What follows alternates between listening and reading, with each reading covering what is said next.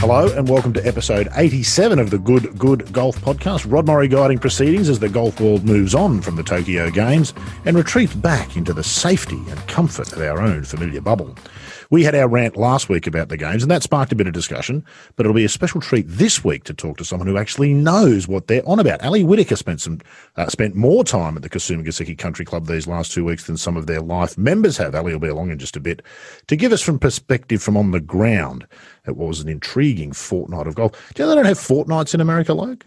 Our American listeners won't know what I'm talking about. It's two weeks, fortnight. For I'll be corrected, I'm sure, if I'm wrong, but they don't have fortnight in America.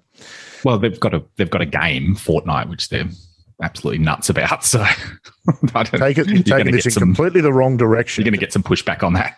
I'm going to I'm going to introduce you in a minute. So hold your horses. Ali won't be our only guest today, though. Lockdown sucks, but one of its advantages is that Mike Clayton can't dodge your calls when you want him to record a podcast. So we'll have the joy of Mike's company in a moment.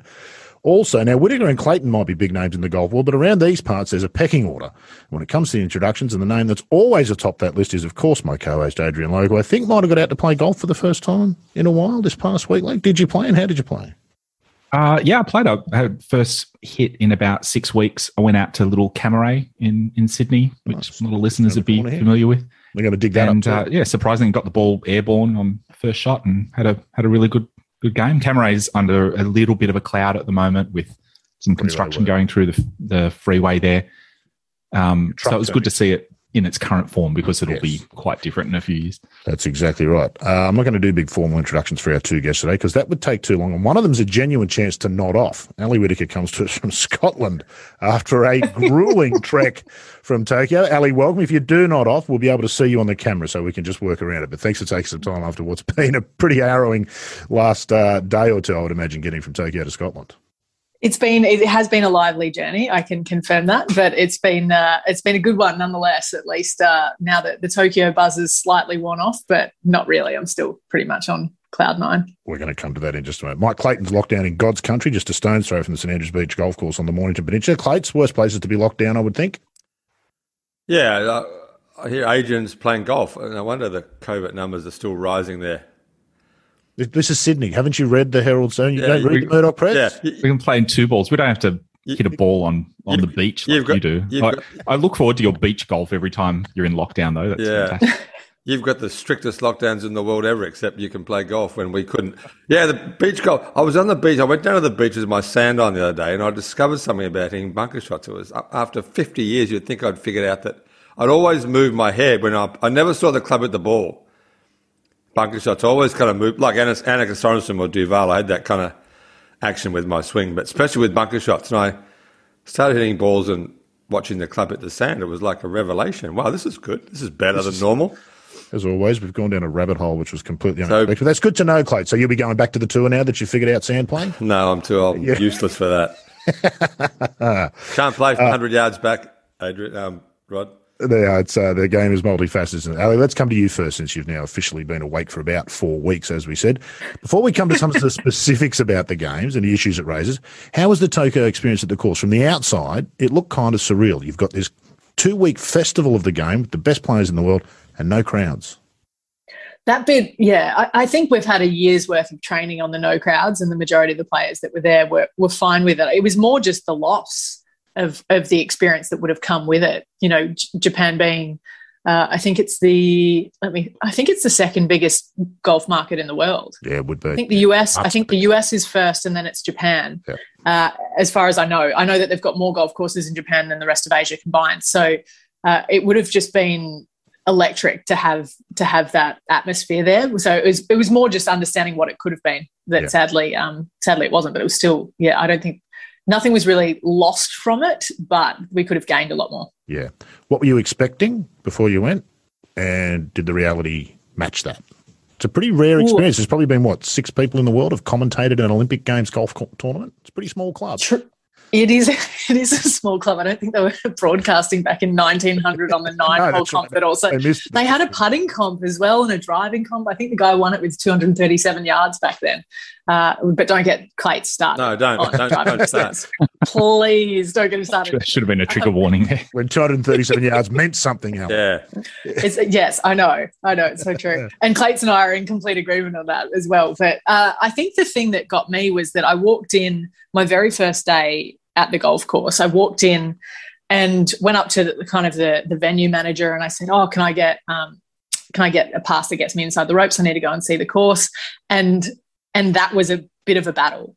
And I was like, oh, okay, this is interesting. Like just talking through, and his answer to everything was, this is the Olympics. This is the Olympics. And I was like, I understand this, but obviously we're on different levels, like of, of what that actually means. And so just even trying to get inside the ropes. And then they said, don't talk to the players. And I went, okay, that's interesting because our our producers are always telling us to get information and use our relationships as much as possible. And I went, okay, that's also really different. And it comes from these blanket rules that at the swimming center, at the athletics, you can't approach people. Whereas I'm walking around the golf course, and good luck to anyone getting the quarters to not run up and try and give me a hug. You know, if I'm inside the ropes within, you know, on their on their hole, they're, they're heckling me from 100 meters away. So it's just a bit of a different beast on that front. Um, and that was my initial first impression was how differently the Olympics function to a normal golf broadcast.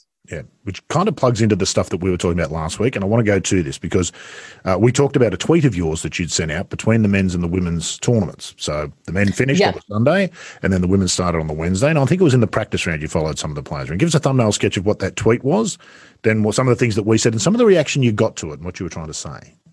Uh, I, so I guess for me, I'm out there and I'm looking. I've walked four holes of the event. I've seen on three of the four holes I've seen people hit either like long players hitting long irons in uh, to greens that weren't necessarily receptive to them nor designed for them, like with greens that were pitched away or in sections. So it's quite hard to get to anywhere near the pins. And the, the course had dried out so much since the men's, where it was just a wedge. Like they, they were spinning it back off different mm-hmm. sections. It was just so receptive. Uh, and for me, I, I guess it always comes back whenever there's a mixed event it comes back to whether or not the scores need to be comparable and whether or not that should be a goal in terms of course setup. Um, i actually just when i tested in this like this evening i saw some of the lpga officials and they came over and they said your your tweet actually sparked a really important conversation for us and we took it on board and i said i wasn't trying to be critical. It was actually more observational that i and and granted they they did manage to find a way to balance it out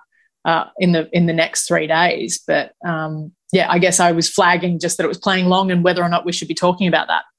In and short, the, yeah, and is that more important, or does the the way we approach that change on a stage that is we're told by most of those in the golf world is designed to bring in the non-golf public? Does that make a difference? The Vic Open is one thing; it's essentially a golf audience.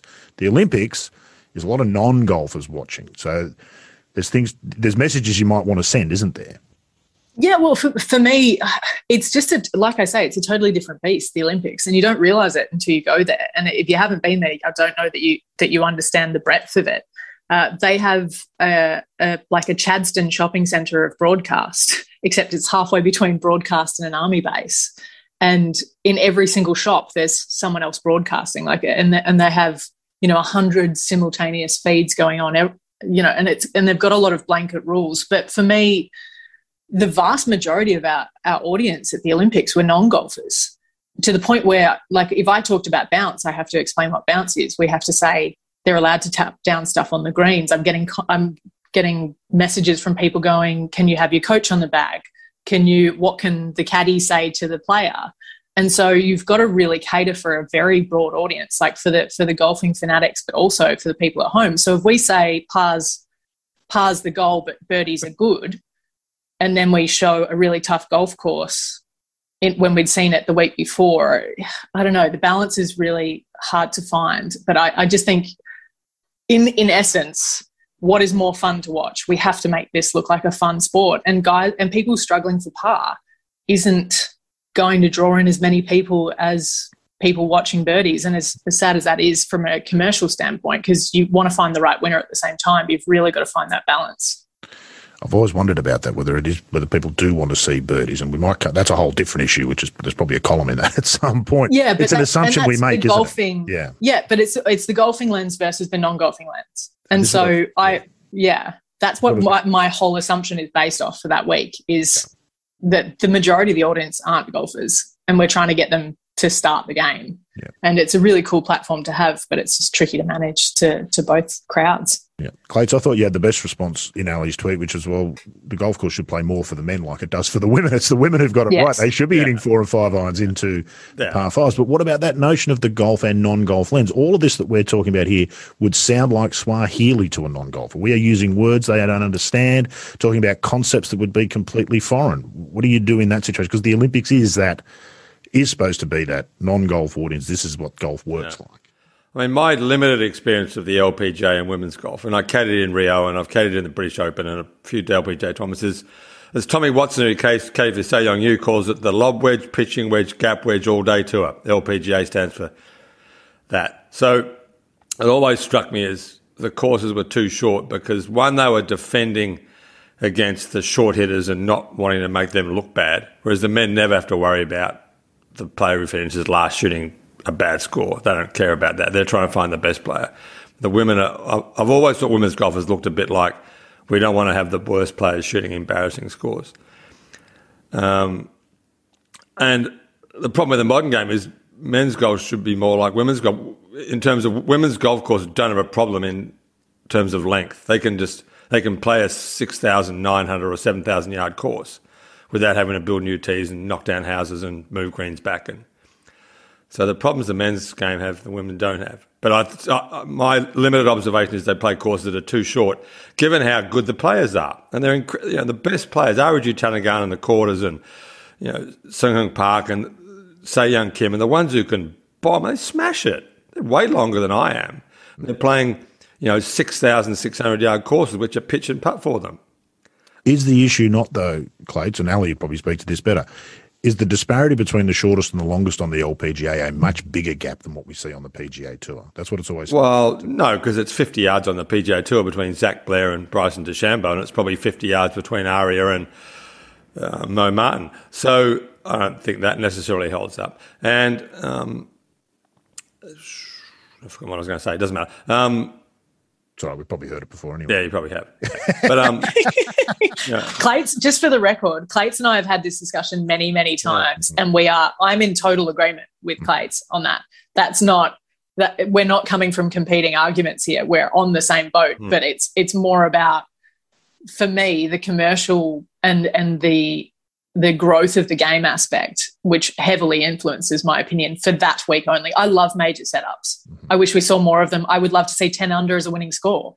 It's and it's purely that comparative uh, thing where in Rio they built the course so that they could get the right numbers for both sexes, whereas this one was built in the nine, you know 1929. So it's um, it's more about trying to make it fit and the, the decisions that they made but um, but obviously the LPGA were were quite happy that the argument was raised to them, and then it made them kind of think on it for better or for worse. But at least we got re- three really good players in the medals. Nothing yeah. bad ever comes from thinking about. So I'm going to come to you in a minute, Logue. But I think Clates is both making notes, and I think he's remembered what he was going to yeah. say. I'm, I, um, having caddied in Rio, I thought that course was set up perfectly. I don't think it was built for equal scores between men and women. I just think they got the tees in the right spots.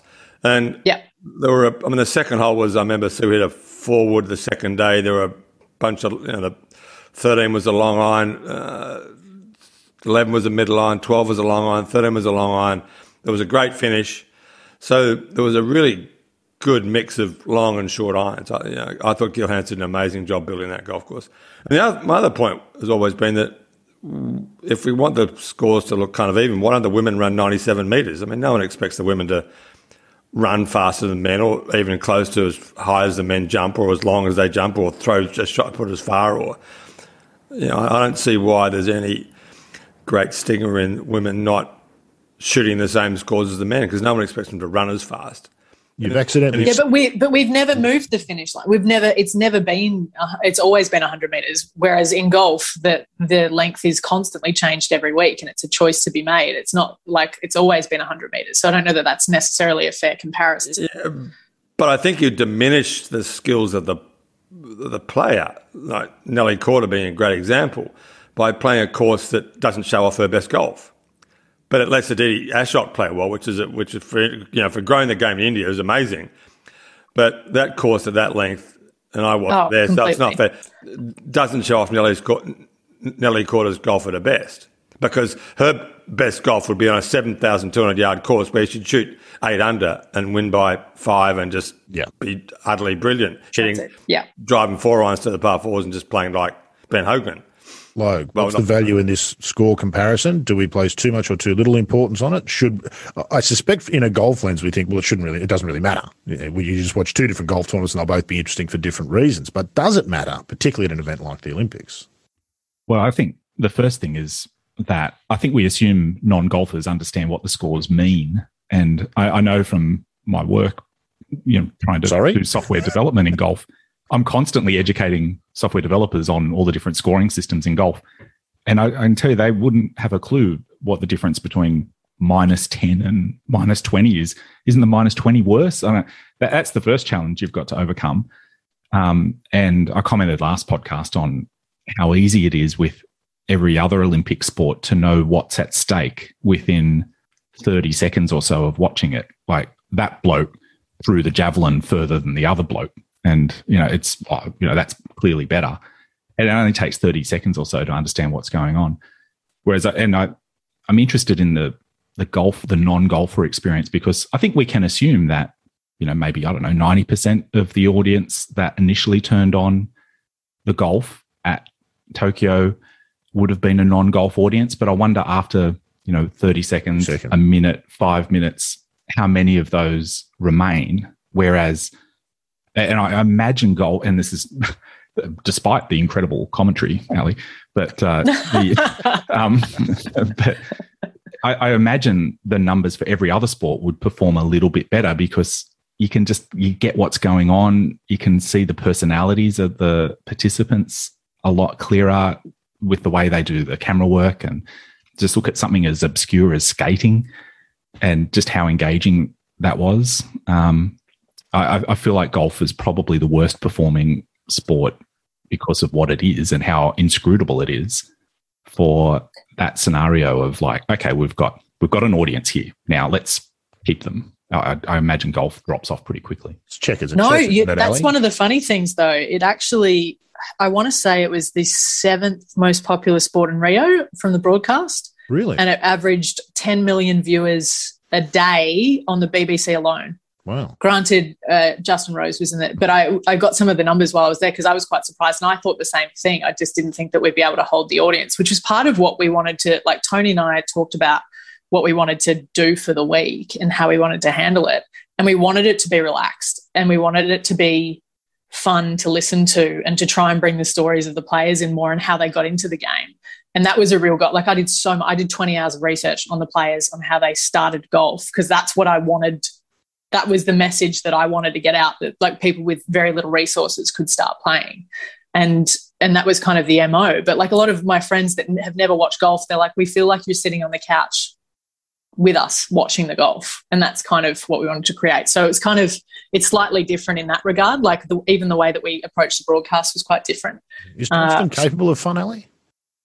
Tony Johnstone's ever had fun in his life. Tony hasn't? Miserable, horrible little man. No, I'm I, I oh he's he's the I- butt I of the jokes though that's how he takes it So- this is that's why he's he's such a delight to work with i have to say he he and i really stuck together and um and had each other's backs which was great well, nine hours a day, four days in a row, two weeks in a row. so starting at two thirty and three in the Okay. morning. Yeah, you kind of need an ally. shot. in I guess situation lucky would not playing. Go nuts. It's checkers and chess, though, isn't it, Ali? One of the great appeals of golf for somebody like me who's got no great interest in almost any other sport. That's why golf appeals to me. It's not crash bang wallop and then it's over. The playing field is enormous for television purposes. The playing field is enormous. I mean, you go to the javelin, the, the two blokes are standing next to each other. It's really not a. It's like football. Football's very easy to cover on television because it's on a rectangle, or rugby league is, and you go up one field and you go down the field. So golf is a harder immediate sell, isn't it? And that More officials die in javelin than any other sport too, which adds a bit of interest. is that true? yeah, it is. Really? Surprising number die. Do they not call four? Is that there's no shout of four in javelin? Is it, wouldn't you think They They should run be. towards the javelin as it's in the air. It's not. that's a death wish that's okay? Rabbit hole. I wasn't expecting to go down there. yeah very different to fencing, which is incredibly disappointing compared to what you think it should be yeah, and what it so actually safe, aren't they, with all those big suits? And give them whipping sword, around their floppy yeah, little no, sabers, like right, no protection. Give them proper swords and let them go at it with yeah. nothing, nothing to protect them. Clates. Oh, that is a cheap shot. oh, it's worth it. it does raise an interesting point, though, Ali, and that is that whole notion of personality from the players. It's a difficult one for golf and always has been, hasn't it? The game demands trying to keep on an even keel. Television demands something that people can uh, attach themselves to and go and really want to sort of cheer for this person. So it's a, golf's an awkward sport for television at the best of times, and it just ramps up an extra mile or two, doesn't it? When you when you're doing it for the Olympics, when when in the back of your mind you think this is for a non-golf audience. Well, I think that's the thing. Like, I, I, remember I went to the Rip Curl Pro maybe five or six years ago and didn't really have a favorite surfer. I just went down there for the day. And then someone told me that Steph Gilmore plays golf and plays the guitar, two things that I love doing. And I watched her results for the rest of the year. I've watched them ever since that moment. I've followed her, and I really took that on board in terms of our commentary because it's they all play golf. So why should I barrack for one over the other, especially if someone from your country is not in contention at the Olympics? So I, I think that just finding something that resonates. Um, and I was so happy that what happened with Aditi did because I said to Annie, one of the rules officials tonight, she came over and she said when we were talking about the length of the course, and it depends each week. Each each rules official has a, a style of setup, and it changes quite drastically between them sometimes. And uh, and so we are having this quite a candid conversation about it. And I said, I, I know that you know the course got shortened. It was mainly on two holes 100 you know it was 200 yards shorter the second day than it was the first but literally 95 yards of that was on the sixth alone. And then one par five was made made reachable. And i said i, I know that it played slightly shorter but and but aditi like clay said like she wouldn't have competed if it was at the original length but i'm so happy she did because that is going to make a massive difference in india. That's just happenstance though. That's just how it came about. But uh, that's one story that you know, that popped up in the Olympics I think will actually make a really big difference. It's the big story of the Olympics, isn't it? In reality, Ali, mm. I think we all kind of nobody was surprised Nelly Korda won. and it was lovely to see one of the Japanese players being in there and getting the silver medal. But the real story of the Olympics was, in fact, the girl that finished fourth because the impact of that potentially could be enormous. Uh, and, and you only had to read.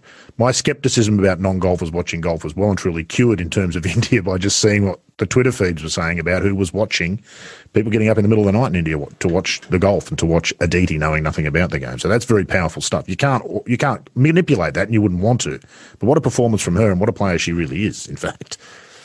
Yeah, she's uh, she beat the field by 12 shots. I think it was on the greens in the end. Uh, after the final round, it's like 12, 12 shots uh, is amazing, and she's such a cool unit as well. Like I walked with them in the practice round. Uh, her mum's a, like her mum's a DJ, and like if, if you sit down with them, they get mad if they if you don't let them buy you a beer. like genuinely, they're those kind of people. Like they're, they're really cool. Yeah. But she, so she was talking to me that day about Rio, about how many followers she gained in from the girl, the girl that was leading the Olympics. That's what she was known as, yeah. not for her three LET wins and rookie of the year, et cetera, et cetera. But she was known by that. And so I looked at her followers throughout the week, and she had less than twenty thousand about midway through day one, and now she's up to about 57,000 yeah. in six days later. She's got messages from the president of, you know, of India and, you know, et cetera, et cetera. So, um, yeah, great experience for her. But, uh, yeah, it's neither here nor there in terms of the setup stepping back from golf, you one wonders whether the most important thing for India's immediate future is to get fall in love with golf. But that's a whole different discussion. yeah, well, that's it. We can only handle one thing at a time. the game's place in the world. What sort of feedback did you get, Ali? And what's your sense of? I mean, it's too big a question for any one person to ponder, and there's probably no right or wrong answer. But what's your sense of what the Olympics actually does do for golf beyond just golf? We argue about it internally, but what does it do? Do you think? What's your sense of? I think when you go, I don't think that anyone that has has gone and you know I'd love to hear Clates' take on it. I don't think anyone would ever give up that experience easily if, if asked. It's kind of you know I was talking about it earlier. I think it's it's it's like reading your favorite book for the first time. Like it's something that you can only experience once and you take it all in. And the thing for me is that that golfers it's not everything based on the Olympics. Their lives aren't based on the Olympics. There's they've got a week, uh, you know, an event the week after, or before. They've got this is sandwiched between the majors for the women. So in terms of the perspective, we we just haven't seen any of the players that are playing it yet haven't grown up with the dream of playing the Olympics. So it's not going to bet in for another probably another five years, Yeah, and then right we'll see it take off. There's a sort of a generational thing happening there. And of course, as golf does, there was events the week of the Olympics. If you didn't want to watch the Mhm. Olympics, if you were anti-Olympics, there was other golf to watch. So, like the whole games necessarily embraced it and said, let's put the whole two weeks over to this. Off the Olympics and quickly, Ali, we're going to let you go soon because you do need some sleep. You're now in Scotland. We've of course got the Scottish Women's Open this week, and we've got the Women's British Open next week. An exciting couple of weeks. Uh, what are you looking forward to? Brand new golf course, been open for a year, where they're playing the Scottish Open this week.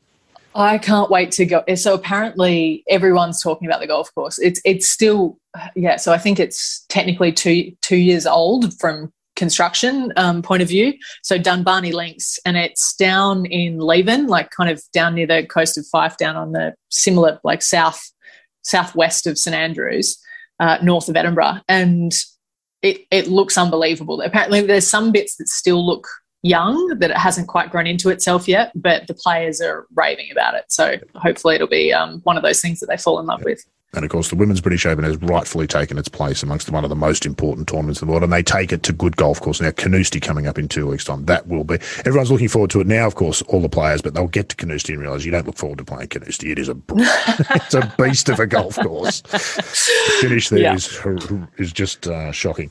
Ali, been great to catch up. Congratulations on some fabulous work. You and Johnstone in particular did a great work. I won't ask you. Lots of us weren't impressed I'm with the so third glad that you, commentator. did, you didn't get me to be politically correct with Right. my uh, with my answer on that front. But last week's podcast was a very entertaining listen towards the end, I have to say, and it, and it, and it wasn't particularly off base. Yeah, there you go. You and Johnstone did a fabulous job. We all appreciate it. You'll no doubt be back for France in 2024, I think it's on. But great of you to take some time today and enjoy the next couple of weeks. We look forward to hearing your voice. Appreciate it. Pleasure, guys. Cheers. Thanks a bunch. Thanks, No, thanks, thanks, Al. Sally. There you go. From somebody who was actually on the ground as opposed to us who just sit outside and poke fun like uh, like uh, ordinary people. What was your take on all that, Clates? What do you reckon? Uh, Was the biggest problem with the Olympic golf in many ways not the Kasumigaseki Country Club, the course itself? No, I think it's probably a. di- I mean, I think t- having never seen either, uh, my assumption is that Tokyo Golf Club right next door is a better golf course, but they wouldn't go there because they didn't have any women members.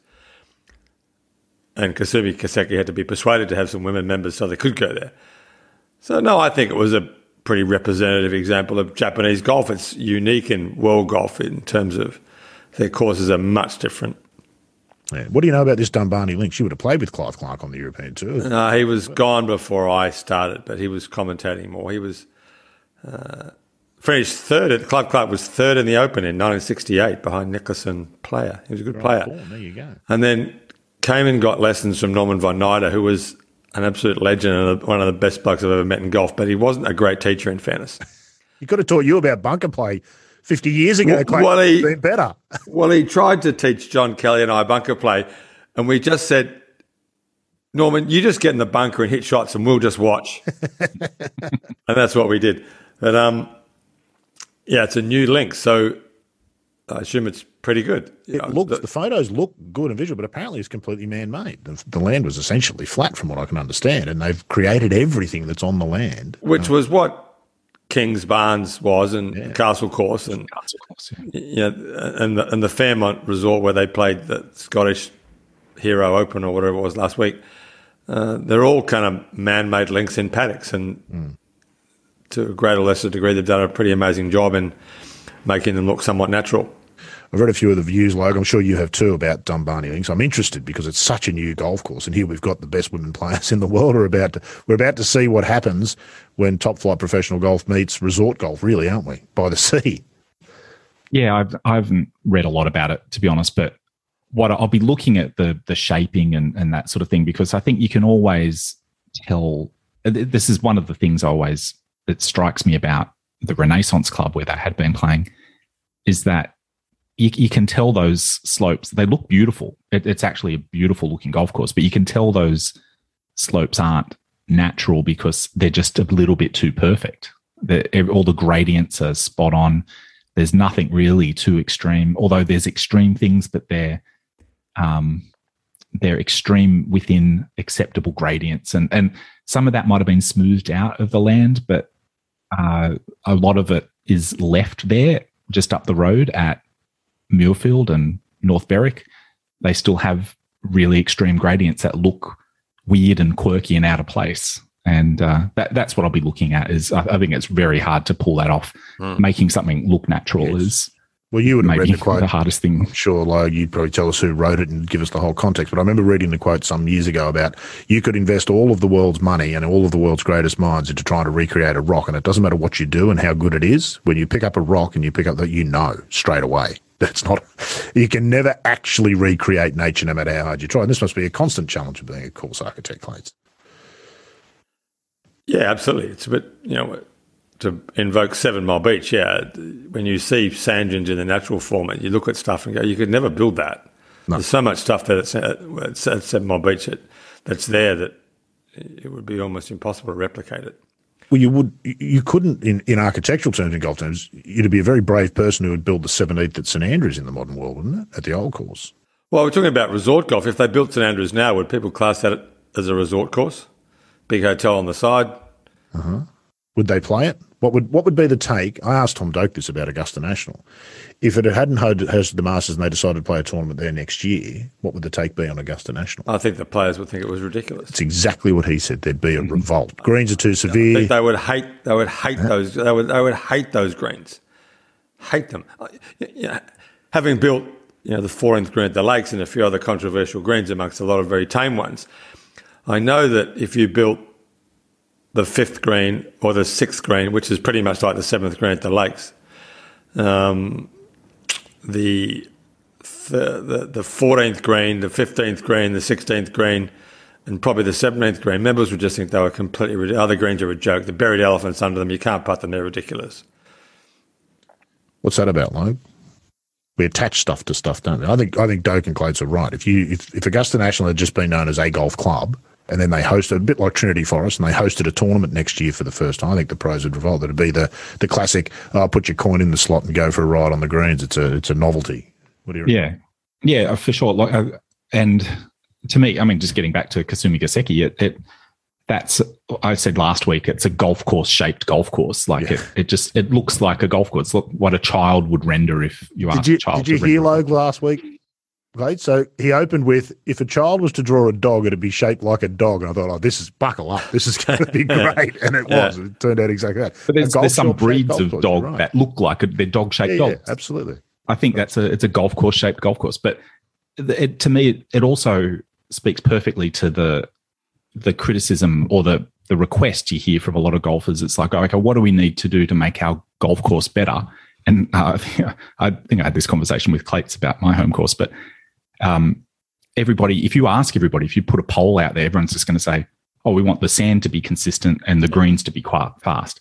Yeah. and that's what you got at Kasumigaseki. And so that's the that's the heights that you'll soar to. I think if that's your priority is Yeah. consistent sand and flat greens and and like good good fast greens. That's that's what you get is Kasumigaseki, and it's pretty banal. Like And- it's, it's There's nothing wrong with it, but it's not great, is it? Close. Well, in fairness, the, in, in fairness to the golf course, it doesn't look anything like it looked when Allison did it. I think Allison did it in, in 1930. It looked incredible. It's been rounded off and cleaned up. And, and, the, and the Japanese course, in my experience, is the, the great, huge, huge emphasis on conditioning and being pretty and just they- they've all got that that look to them. And the greens are the you know the limited amount I've played there. The greens are the best greens I've ever putted on in the world. They're incredible greens to putt on usually. And this is a generalisation, but a short par four is the same as a long par four. It's just shorter. They don't build holes like the third at Kingston Heath or the fifteenth at Victoria or you know the fourteenth at Lake or the fourth at Barnbougle Dunes or whatever. All, all the Australia's the home of the great 300 yard par four, but they moved, when they moved the tees up on the sixth hole last week at Kasumigaseki, it just became a long par three. They just all drove it on the green. same with seventeen. It looked like. Uh, just a Yeah. very short par four. Like there's Yeah. there was a fairway bunker back there which was not in play, and Don't the way the green was protected looked like how you'd protect a shortish par four. It wasn't. Yeah, it didn't seem built for, for that. It's a it's a bit. You would go to a clubhouse in Japan and order a ham and cheese sandwich, and You couldn't get that. You could get a ham sandwich and you could get a cheese sandwich. I read this during the week. This is bizarre. But you couldn't get a ham and cheese sandwich. And, uh, and their par fours are a little bit the same. You know, there's not much quirk or, um, I don't want to say imagination, but, you know, they, they just don't they don't do unorthodoxy, quirk, Yeah. unusual, different, stand out. It's a, it's not so much. Ironic you say that, Clay. In '97, when I went to Scotland and the UK with BJ, the editor of Golf Australia magazine, we did a Yeah. big trip, 35 days, whatever it was. You could not. We lined up at, the old course at 4:30 in the morning. There was a cafe across the road that opened at six. There's Yeah. 400 people waiting on the first tee. You couldn't buy a takeaway coffee. I went in there and said, "Oh, could I get a coffee?" He said, "Yeah, yeah, take a seat." I said, oh, "I don't want to takeaway." So oh, we don't do takeaway. So there's 400 people across the road there. Every single one of them give you 10 quid for a coffee right now if you just do takeaway. So no, we don't do takeaway. I don't take away. So you can have a ham sandwich, you can have a cheese sandwich, but you can't have a ham and cheese sandwich. Just one of the most bizarre things. I've- And you know. and I, and again, I haven't played enough golf in Japan, but talking to Tommy Watson, who knows more about golf in Japan than any Australian, he'll tell you the old courses are brilliant. yeah. You know, the, the, old courses that the English did back in the twenties were, are brilliant. Well, the foundation of the game it had the right roots, didn't it? Uh, The right people went there and built golf courses as the nation was falling in love with golf. So it was a great base to work from. It, uh, uh, it's kind of changed ever since. It's, it, it always raises what I think is one of the most interesting notions about golf. And I used to get this at my old home club there at Mangrove Mountain. You'd say to the members, you know, what's the best hole on the golf course? And to a person, they'd say the second. The second was just a brutally difficult par four It's the hardest hole yet. downhill and hit it across the water, and everybody had made a 13 there at some point. Blah blah. blah. What's your favourite hole on the course? Oh, the fourth. Now there's this this this complete inability to, distinguish between best best equals hard. Where's this come from? Like, and it it it remains in golf to this day. Ask me what the best is. They always name the hardest. It's got to be the hardest. I just think the best should be what's the most interesting. That's the challenge, I think, for those of us interested in course architecture to make that case to golfers. Yeah, bloody bloody golfers. Um, Honestly, if it wasn't for golfers, the game would be so much easier. it's it's it is interesting. I think the the measure that people use as well is it's hard, but it's also what does it demand of me, and the, their answer to that question is often not a lot of deep thought. It's like, oh, there's this obvious challenge, like I've got to make this carry, or I've got to uh, fade it around this tree on the dogleg corner, or something like that. That people, I think, actually think a lot less deeply about it than we imagine. They're they're just they they look at a hole and if they see an obvious challenge, they like it. They they really respond to that, and uh, it, it's the giving them too many choices. I think a lot of the time that's that can be a little less engaging. Um, so it, it's but again, yeah, bloody bloody golfers. I don't know. Is it- You can't- Well, it's, well, it's What like the, it's like the seventh hole at Pymble, Adrian, which you know well, which is would be a beautiful hole if they filled all the extraneous fairway bunkers in, and the members Hmm. would say to a man, "Well, if you fill those bunkers in, it'll be too easy." Then you say, well, "Why don't you make it a par four? Oh, it'll be too hard then." well, it, it's a perfect length for a par four, and It's- the way it's those a dri- bunkers are positioned, it really seems like a par four. But Yeah, um, you know, it's, a, it's a driver seven iron for anyone who can really hit the ball. So it, it's not even a long par four, really. It's a long par four for me and you, but but there's just and the hole's ruined by as the tenth hole is there by someone building fairway bunkers where there's not enough room for them, Uh, uh, and, and the land is beautifully shaped. Stay on that. it doesn't need bunkers. Whereas you go to Melbourne where the land's utterly boring, mostly on the sandbelt, and they had to build bunkers to make the game interesting. But Pymble's got such interesting land, it didn't need all that extra stuff. But somebody looked yeah, at it just books clutters things up. Saw Yeah. pictures of. And So if George Thomas had, go- sorry, if George Thomas had gone to Pymbles, he would have built an amazing golf course there. the It'd be- Riviera. yeah, I mean, it's more interesting land than Riviera in some ways. Just Yeah. it's smaller, but it, it has a certainly a lot more elevation change. It's um and So what- uh, yeah, very comparable to Sydney. What role do you reckon that plays, Clates, in, in golf as we know it? Is where people grow up and the sort of golf they're exposed to. Uh, I the first time I kind of played golf outside of Sydney was when we went to the UK, and it was just so wildly different. It would have been quite easy to find it confronting. Oh, this doesn't look like golf. Golf looks like Pymble, not the old course. Has a real impact, doesn't it? Where you sort of grow up and learn your golf, and, and what other people tell you is good. Growing up in Sydney, people will tell you, you know, oh, the really good golf courses in Sydney are Concord and the Australian. Uh, and you know Killara, these kind of prestigious Mike clubs. Clayton wrecked the lakes, and Bonnie Doon's ridiculous. We know we know that you wrecked the lakes and Bonnie Yeah. Doon Clates. Um, But I mean, the penny might drop in Sydney when people think Royal Sydney is a good golf course, and it's not, and, and it is a decent golf course.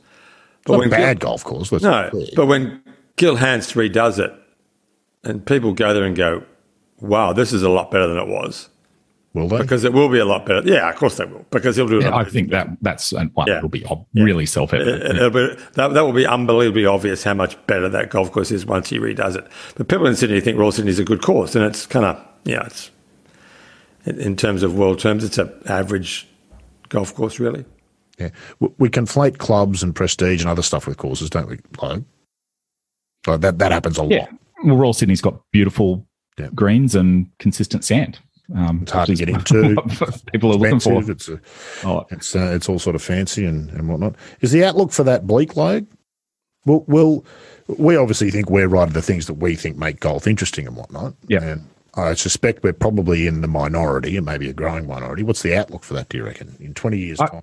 golf? Yeah, I think if you zoom back and look at the the sort of the arc of how all this evolved, we're we're emerging from a period where we did a lot of things with golf course construction because we could. You know, the equipment existed and the technology that we've got for agronomy and and the way we can, know, the places that we can grow grass these days, and we we did a lot of things because we could. Um, and that's an interesting experiment. You have to sort of push the limits of that. I think we've been down that road now, and you'll naturally see a little bit of a bounce back where you you, start grassing less of the golf course, and you start moving a little less land, and you know, be we'll, we'll see that evolve probably at you know Seven Mile Beach with Yeah, um, you know, it's going to have fescues and you know, that'll be fascinating to see. But I, I think, and then water is going to become much more of a consideration in future decades. So we won't be able to push the limits quite as much as we can with the tools that we've had because it's going to it's going to seem incredibly wasteful and um, we'll uh, we'll have to draw back. But and what what we might see is a little less of the homogenization of golf courses, which I think is a, a- the ultimate expression of how Kasumigaseki is presented. It just looks like this homogenous golf course shaped golf course. And we'll have a little bit more natural playing fields. And it's interesting that contrast at the Olympics, like these Olympic sports like archery and javelin and discus and hammer throw and everything, probably had origins in much more wild environments.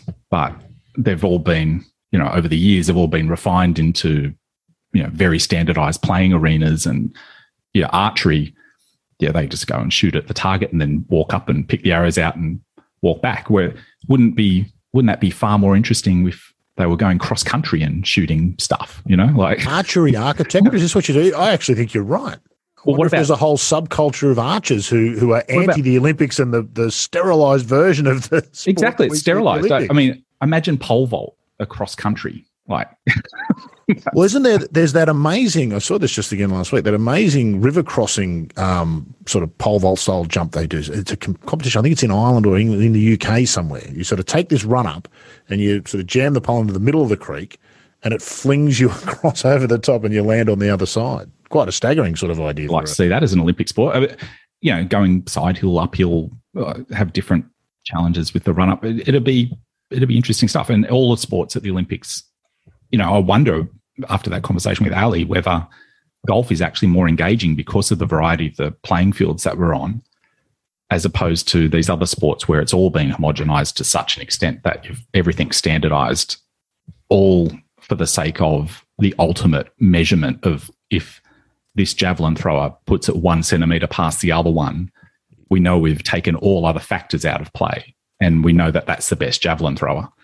So I, I, I think it'd be a shame if golf went down that path because the varied playing fields that golf goes across is is the attraction of the sport. That's right. That's what, what it's about, isn't it? Adrian's talked about homogenised golf courses there, Clades, and I think we think about the 80s and 90s and resort golf courses and dog-shaped golf courses like the Kasumigaseki Country Club courses that look like golf courses. Aren't we on this side of the discussion equally guilty in some ways of a homogenisation of this wild look and blowout bunkers and what we've seen in the last 20 or 30 years that we kind of view the Coore and Crenshaw work and Gil, Hanse and Doak and yourselves at, uh, you know, um, CDP and you, at your time with Ogilvy and, and Cocking. Are we not guilty of something something somewhat similar? What of guilty of building good golf?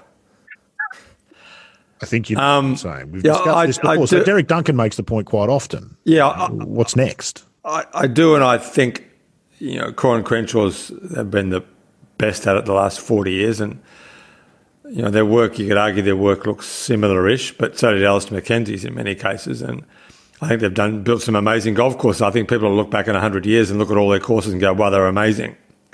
Whereas I don't think people are going to look back in 100 years and, well, I think people are looking back in 50 years. And, well, Gil just redid Oakland Hills. Lucas was there the other day. Lucas Michelle was there the other day. And he said they've just done an incredible job tearing down all the stuff that Trent Jones did to Ross's work in for the 1951 US Open. And he said it's just incredible what he's done. He's, he's put the thing back. It's, it's brilliant. So I think this this era of architecture will be looked on pretty kindly in years to come. But I think you're right. You can, you know, we, everyone fell into the let's do these really cool jagged edge looking bunkers because that's what George Thomas drew in his book in 1930 and Tom Simpson. Yeah. And, I, and I think we've partly moved on from that. But I mean, the biggest question for golf in Australia in terms of where it's going to go is because as soon as they built the sandbelt, the depression came and the war came, and golf in Sydney too, probably. And then we had the influence of committees, and largely that was really bad. Committees made a lot of horrible decisions on golf courses that, you know, I think we had a bit to do with, certainly at a place like Victoria, repairing all the damage that the committee had done in 50 years, filling bunkers in and planting trees, and that happened all over the country.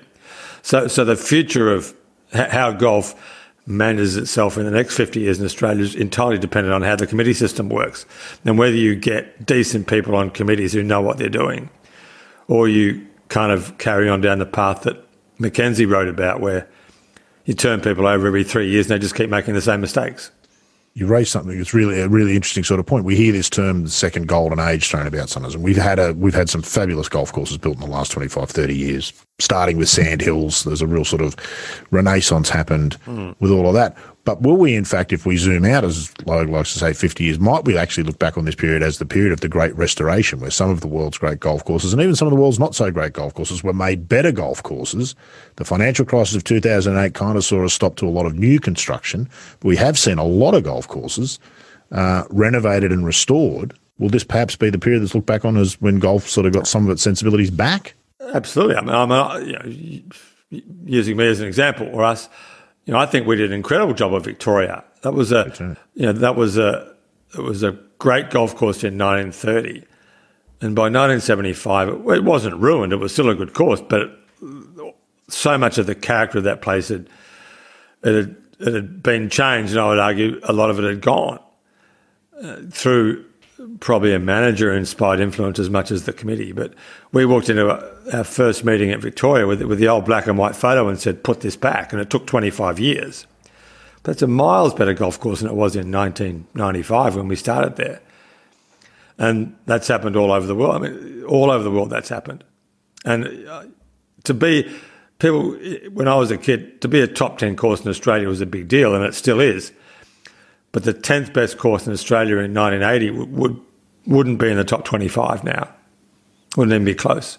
Because we've built some good new courses and we've restored a bunch of old ones and made them a lot better than they were. And Royal Sydney will go from, you know, it's probably the 45th best course in Australia now, and it will go into the top 15 because that's where it should be because that's how good that land is. It just needs someone to put a really good golf course on it. Yeah, indeed. We've talked about this before, like this notion that, you know, in public golf in particular, assets that are sort of being lost. There's no shortage of golf to fix, is there? If, if golf had an attitude of, let's just forget about new builds for a while, let's take all of the assets we've got and make them better, what could we create? It would be quite remarkable, wouldn't it? Yeah, well, as, you know, as excited as I am for Seven Mile Beach and Arm End, those, those are really interesting projects. Um, you, you've got to wonder, again, golf you know, having some scrutiny looked at by non golfers, uh, coveting the land that golf's on. Um, you know, do we have a responsibility just to use that land better? Um, we better serve by making Lane Cove a better golf course than building Seven Mile Beach. It's a false equivalence, of course, but that's the sort of broad question, isn't it?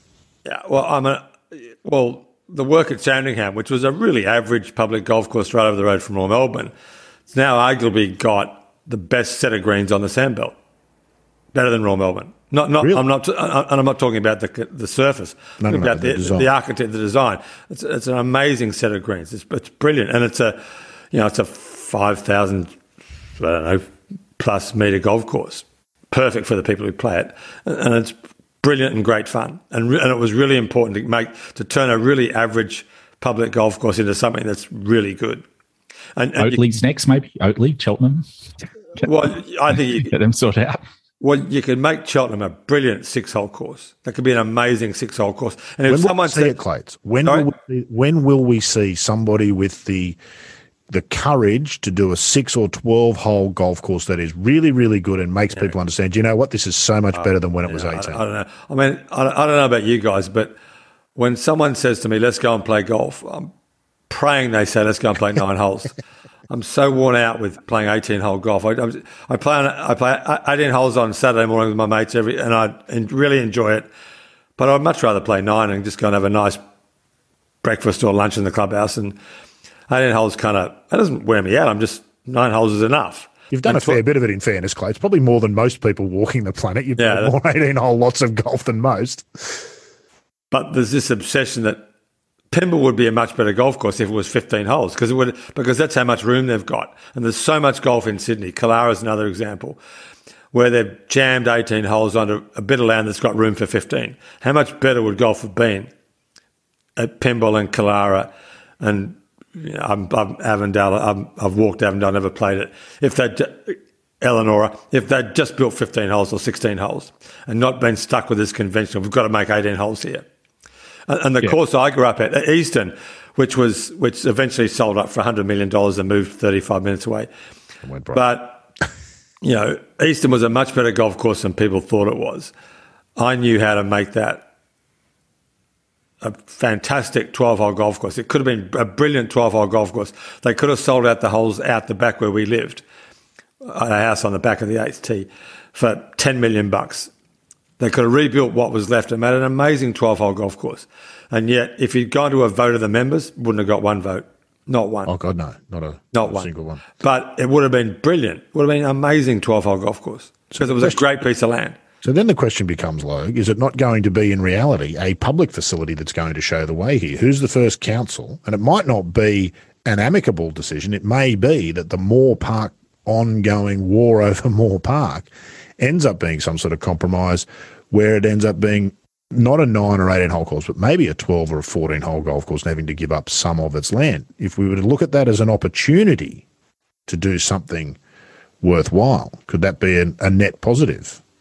Well, you, you, and I talked about if I if I was campaigning for Moore Park, they'd uh, they'd be they losing holes left, right, and centre. I'd just be giving. There wouldn't up. even be a driving range left there. Like you're going to keep me away from park. negotiations. Yeah. um, I, I, I think Moore Park's completely the wrong place to I do too, to try and do that at. Well, but what about got, Cammeray?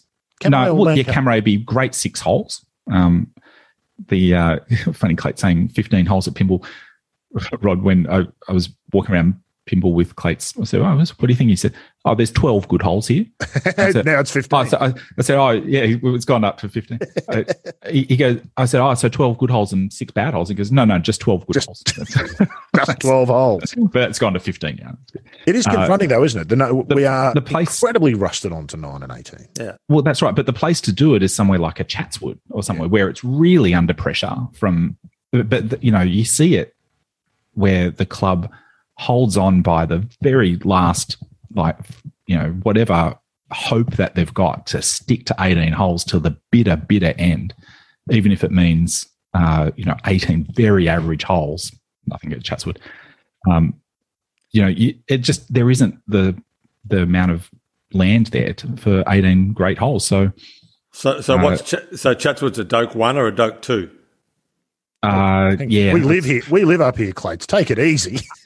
we got to we got to work in this community. Well, the, go, well, the interesting goes, thing is they've come into a bit of money because yeah, of uh, um, they, have got a, a, some sort of uh, old old, Reti- old it's a ret- retirement home. Yeah, struggling for the, the name. Uh, and uh, th- so they've come into a bunch of money, and it'll be interesting to see what they do with it. I think the debate is still ongoing of whether they'll go to 12 holes or try and make it 18 holes. But there's a golf course that's closest to it, huge population there around Chatswood and St Leonard's, and um, you might even get back into golf rod. It's not far from you. Um, so you know, th- it'd be interesting to see that, you know, lunchtime golf would be an option there if there were shorter forms to play. Interesting. Is a business case though, isn't there, Clates? Is the reality not that if you build a twelve-hole course, it's most likely to be a failure? Your market is existing golfers, you know, unless you're no, no. Well, is there not a business case for that? no, well, when I argued for at Sandringham for a 12 hole course and a six hole par three course, and that got smashed, uh, which was fine. Uh, more than 50% of the golf, like 51 or 2 or 3% of the golf at Sandringham was nine holes. I think there's a great business case for a 12 hole golf course. Great business case for a great nine hole golf course. I think they'd kill it. Look at Bougle Run. I mean, I haven't played it yet, but I walked it when they were building it. 12 hole course. It's, people, people love playing golf around there. You can play in, it's short, you can play it in an hour and 10 minutes. It, it's, I think it's a Okay, ta take take away golf Lost golf. Farm and the Dunes course. Is Bougle Run still a success? Uh, well, not no, because it's so remote. You couldn't just go have Okay, a well, golf, golf. But if you Move it moved to it, Cheltenham. it would absolutely brain it. What do you reckon? Like you Kill played it? It would kill it. Yeah, I mean, it's spectacular. Pe- people would talk about it and come from all over the world to play it, even if it was just that, as long as it was somewhere accessible. So why Yeah. hasn't it been done? I, I find that hard to. eh, The problem is, I think golf clubs in Australia need a membership to survive. We're, we're so reliant on the club system with, uh, you know, a clubhouse and you know, a thousand or so subscription paying members. Um, that's what sustains golf in Australia. And uh, are people going to sign up for that if they can't play 18 holes and submit their rounds for handicapping, which of course they can, even on a you know 14 hole course or something weird numbered course, you can still get handicapped. But uh, it just they feel like they're getting a lesser product. I think when there's other options all around them in a metropolitan area. So is it can it be sustained completely on um, Yeah. public golf without members? Because even every public golf course in Australia also has members. It's apart from resorts, even but even them have some members. It, we're just so reliant on memberships and subscriptions. It's But, but how many how many really good suburban public courses in Australia are there? Like Doak six and above, zero, none, not not, not one. Yeah, and it's interesting. And I, I wonder I if bet- the reason for that is because they've got members and subscriptions, so they don't have to be good to attract, uh, you know, to attract a market. Like it's it's It works having a, boldness, just enough money to not, you know, to survive without having to improve the product. Well, the problem with a place like, well, public golf in Melbourne, someone has a lease on the golf course. So to, to, to make Yarra Bend, for example, a better golf course, and it's got some brilliant greens there, but to make that a better golf course, you've got to close the golf course, you've got to spend $3 million, rebuild a whole bunch of it, and you could take it from a Doak 3 to a Doak 5. So you lose a year's revenue. It costs you three million bucks. No one's ever going to do that because the council essentially own it, and someone's got the lease for twenty five years. And if you're ten years into the lease, why would you invest four million dollars and lose a year's revenue to make the golf course better? That's never going to happen. So the only way that happens is if the state government invests in a place like Sandringham and they and they pay to shut the golf course, and the golf course is fixed. And the benefit of that is for the next hundred years, rather than wasting money on car parks in Melbourne for marginal electorates, they can actually build a golf course that goes from a Doak 2 or Doak 3 to a Doak 5. And it's going to be brilliant for another hundred years. So it was an amazing, but but it takes government investment to do that because the people who have the lease on the on the on the course for 25 years are never going to invest the money because they're never going to get it back. So we're stuck with lousy golf, not lousy golf, golf that is okay but could be so much better. The model doesn't let us make it any better. Instead, we spend money on car parks and Yeah. you know, fucking shooting fields in Wagga Wagga because that's where the premier's boyfriend lives, and you know, etc. cetera, et cetera. This is fantastic. I mean, Frank. I mean, I always come back to Frankston is uh, an interesting experiment because they they've just got a completely different financial setup. Mm. Like the commer- the way it's run commercially is just completely. It's a different. great example. It's a brilliant yeah. example of yeah. how much it, money how much money we waste on car parks and clubhouses. Yeah. It's yeah. gravel car park at unless you get the millionaires government plates, and then it's okay. You don't have to spend your own. But isn't this, in fact, doesn't this go to the heart of what golf uh, initially started at? So let's take Augusta National as an idea. When it first started, it was a pretty simple concept. You have a thousand members. It costs you a hundred thousand to run the golf course for the year. Everyone put in a hundred bucks, and they couldn't and, get a member. No, no, yeah. but but the model we have in terms of a business for golf clubs, particularly here in Australia, is the members demand that that membership be subsidised by other activities that the club has to run so that it's not working on that system. Golf would be a lot simpler if that was the idea. There's a thousand members, the running costs are a hundred thousand, there's a hundred bucks each, you get the bill at the end of the year and you pay it. But the, what holds it back is this notion of the club having to run as a business to subsidise people's memberships. So then you get people wasting money on clubhouses to become wedding venues yeah. and then discover that the wedding business is actually extraordinarily competitive and the margins are pretty tight and you've only got to miss two weeks of weddings and suddenly you don't make your mortgage payment and, and we get into trouble in those sorts of ways. So it's, it's the business model of golf, particularly in Australia, that's somewhat broken. Um, partly because of the size of the assets you're dealing with, and so the cost of the, the initial cost of land and buildings, and then the ongoing upkeep, maintenance, and running. So I'm just not sure but somebody at some point, I'm convinced, will be bold enough to do the six or 12 hole golf course. And it will be a success. And then the floodgates will open. That's yeah. what it feels like to me. I we'll see more of them. Cheltenham, right, right next to Victoria, is a nine hole course with three lousy holes down the bottom, but six holes on great land. Uh, not great land, but really good land. And you could make a brilliant six hole course. That'd be amazing. But could you sell that? Well, if, if someone said to me, the only golf you can ever play the rest of your life is one to six at Royal Melbourne, that'd do me fine. Yeah, you'd be all right then. Uh, that's yeah, fine with me. Sign me up. that's sign me up. Yep. And, you know, you can't make six holes at Cheltenham as good as the first six holes at Royal Melbourne because they might be the best first six holes in the world. But you can make it really good, really good. Does any of this have a real world impact, though, Clay? So this is us sitting there talking about thinking about golf. Does it really make any difference to golf, the numbers of golf, and growing the game, and all that stuff? How good these facilities are? Yeah, well, I think I think ultimately the future of golf is going to be dependent on how interesting and compelling and beautiful and fun the game is to play. And the more interesting, beautiful, and compelling the golf course architecture is, the, the, the more people are going to want to play golf. You know, if everyone could play golf on a course as good as Royal Melbourne, everyone would play golf.